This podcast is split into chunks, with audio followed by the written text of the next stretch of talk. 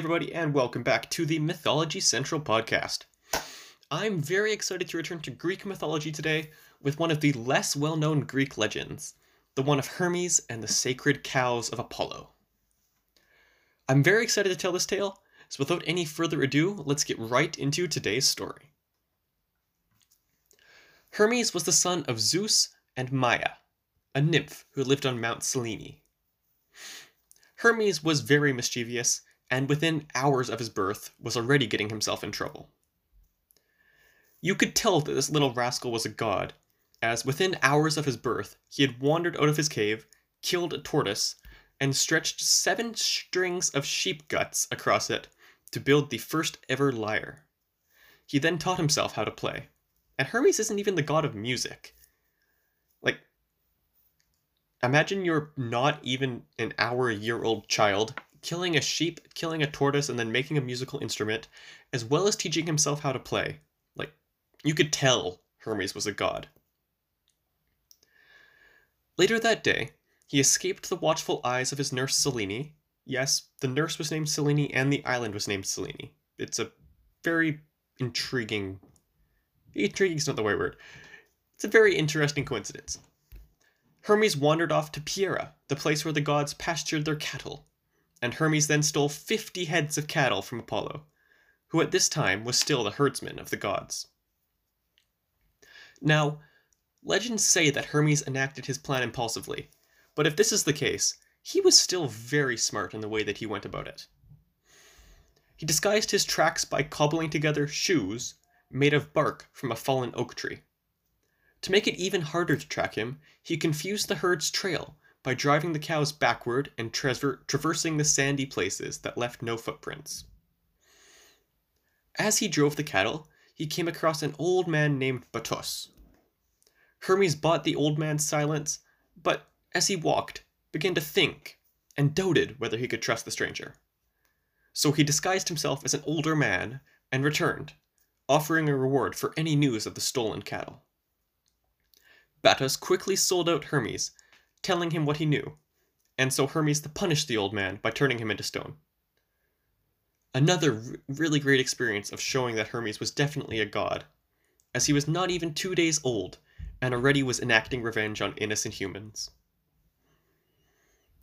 Hermes drove the cattle far away and hid them in a cave not far from the river Alpheios in the Peloponnese. Hermes then decided to sacrifice two of the cattle to the gods.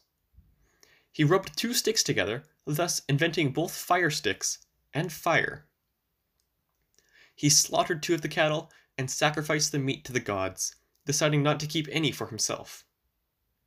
He then hid the evidence of his sacrifice by burning the carcasses of the animals and throwing his shoes that were created earlier away into the river. By this time, night was falling, and Hermes returned home. Slipping through the keyhole, he put on his swaddling clothes once more and lay down to sleep, attempting to feign innocence. Despite his attempted deception, Hermes did not fool his mother Maia, and she warned him that the gods would be angry at his pranks. And they, well, at least one of them, definitely were. The next morning, Apollo noticed that some of his cattle were missing and came looking for them. Despite Hermes' efforts to hide his transgression, Apollo managed to discover the fate of his cattle and came to confront his younger brother. Apollo threatened to throw Hermes into Tartarus and imprison him there if he did not give back the cattle. But Hermes replied, I was born yesterday. How could I possibly steal anyone's cattle? I don't even know what cattle are. This last sentence may have been going a little too far, and, still suspecting his younger half brother, Apollo brought Hermes before Zeus, charging him with theft. Though he found his son's devil- devilishness amusing, Zeus told Hermes to confess and lead Apollo to the herd. Hermes complied with his father's wishes and led Apollo to the cave where he had hidden the cows. Apollo was angered when he spotted the two slaughtered cows, but quickly Hermes explained that he had divided the meat into twelve equal portions for the gods. Apollo raised an eyebrow and asked who the twelfth god was. Me, of course, acknowledged the lovable and not at all humble two day old god Hermes. It's also worth noting that this is the first reported case of a flesh sacrifice to the gods.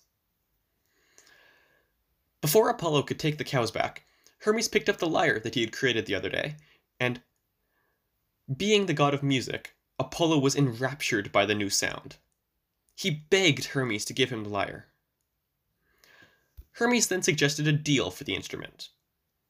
In exchange, Apollo would trade his cattle and the position of divine herdsman.